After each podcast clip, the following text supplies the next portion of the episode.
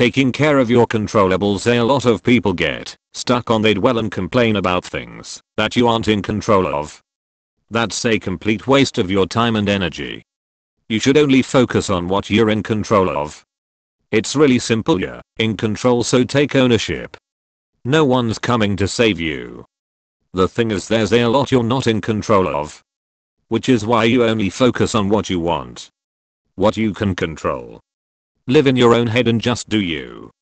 So take massive action and handle the controllables and deal with everything that comes up on the way.